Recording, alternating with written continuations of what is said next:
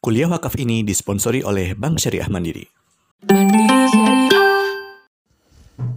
Assalamualaikum warahmatullahi wabarakatuh. Alhamdulillahi rabbil alamin. Assalatu wassalamu ala sayyidil mursalin. Sayyidil awwalin wa sayyidil akhirin. Muhammadir Rasulillah sallallahu alaihi wasallam. Wa ala alihi wa ashabihi ajmain. Amma ba'du. Saudara sekalian, mari kita belajar dari sejarah bagaimana Salman Al-Farisi berangkat dari pengikut Majusi, kemudian mencari agama-agama berikutnya sampai masuk Islam dan berjuang dalam Islam. Saudara, Salman Al-Farisi adalah sahabat Nabi Shallallahu Alaihi Wasallam terkenal sebagai arsitek pembangunan benteng pertahanan terhadap sebuan serbuan pasukan aliansi musuh Islam, yaitu Al-Ahzab yang terkenal dengan Khandaq itu. Biasanya benteng dibangun ke atas permukaan tanah, tetapi benteng perang besar pada zaman Rasulullah itu ketika melawan aliasi musuh-musuh Islam justru dibangun ke bawah sehingga terkenal sebagai khandak atau parit. Tapi parit yang sangat lebar, tidak mampu dilompati oleh orang, kuda, ataupun kena yang lain. Saudara, masuk Islamnya Sayyidina Salman sangat fenomenal ia telah berjuang mencari hidayah.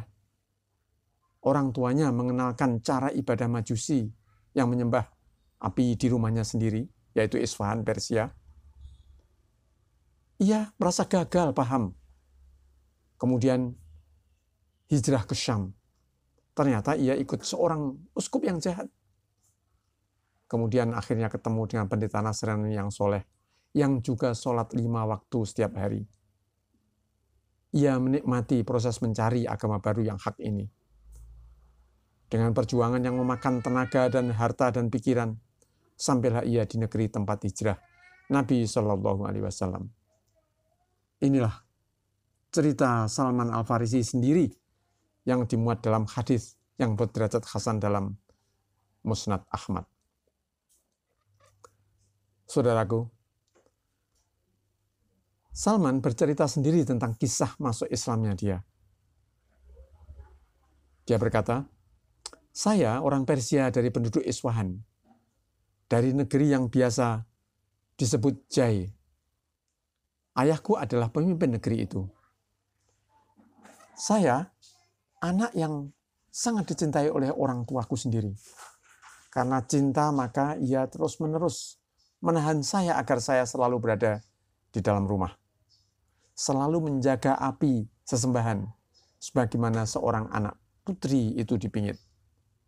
Saya serius bekerja dalam dunia majusi sampai saya mengabdi dan melayani api. Saya menyalakannya dan saya tidak membiarkannya mati sesaat pun.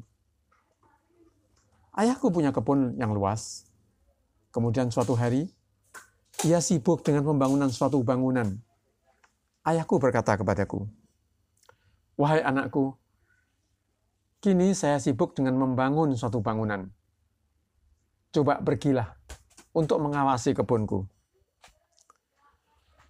Ayahku memerintahkan saya untuk mengerjakan suatu pekerjaan yang terkait dengan kebun.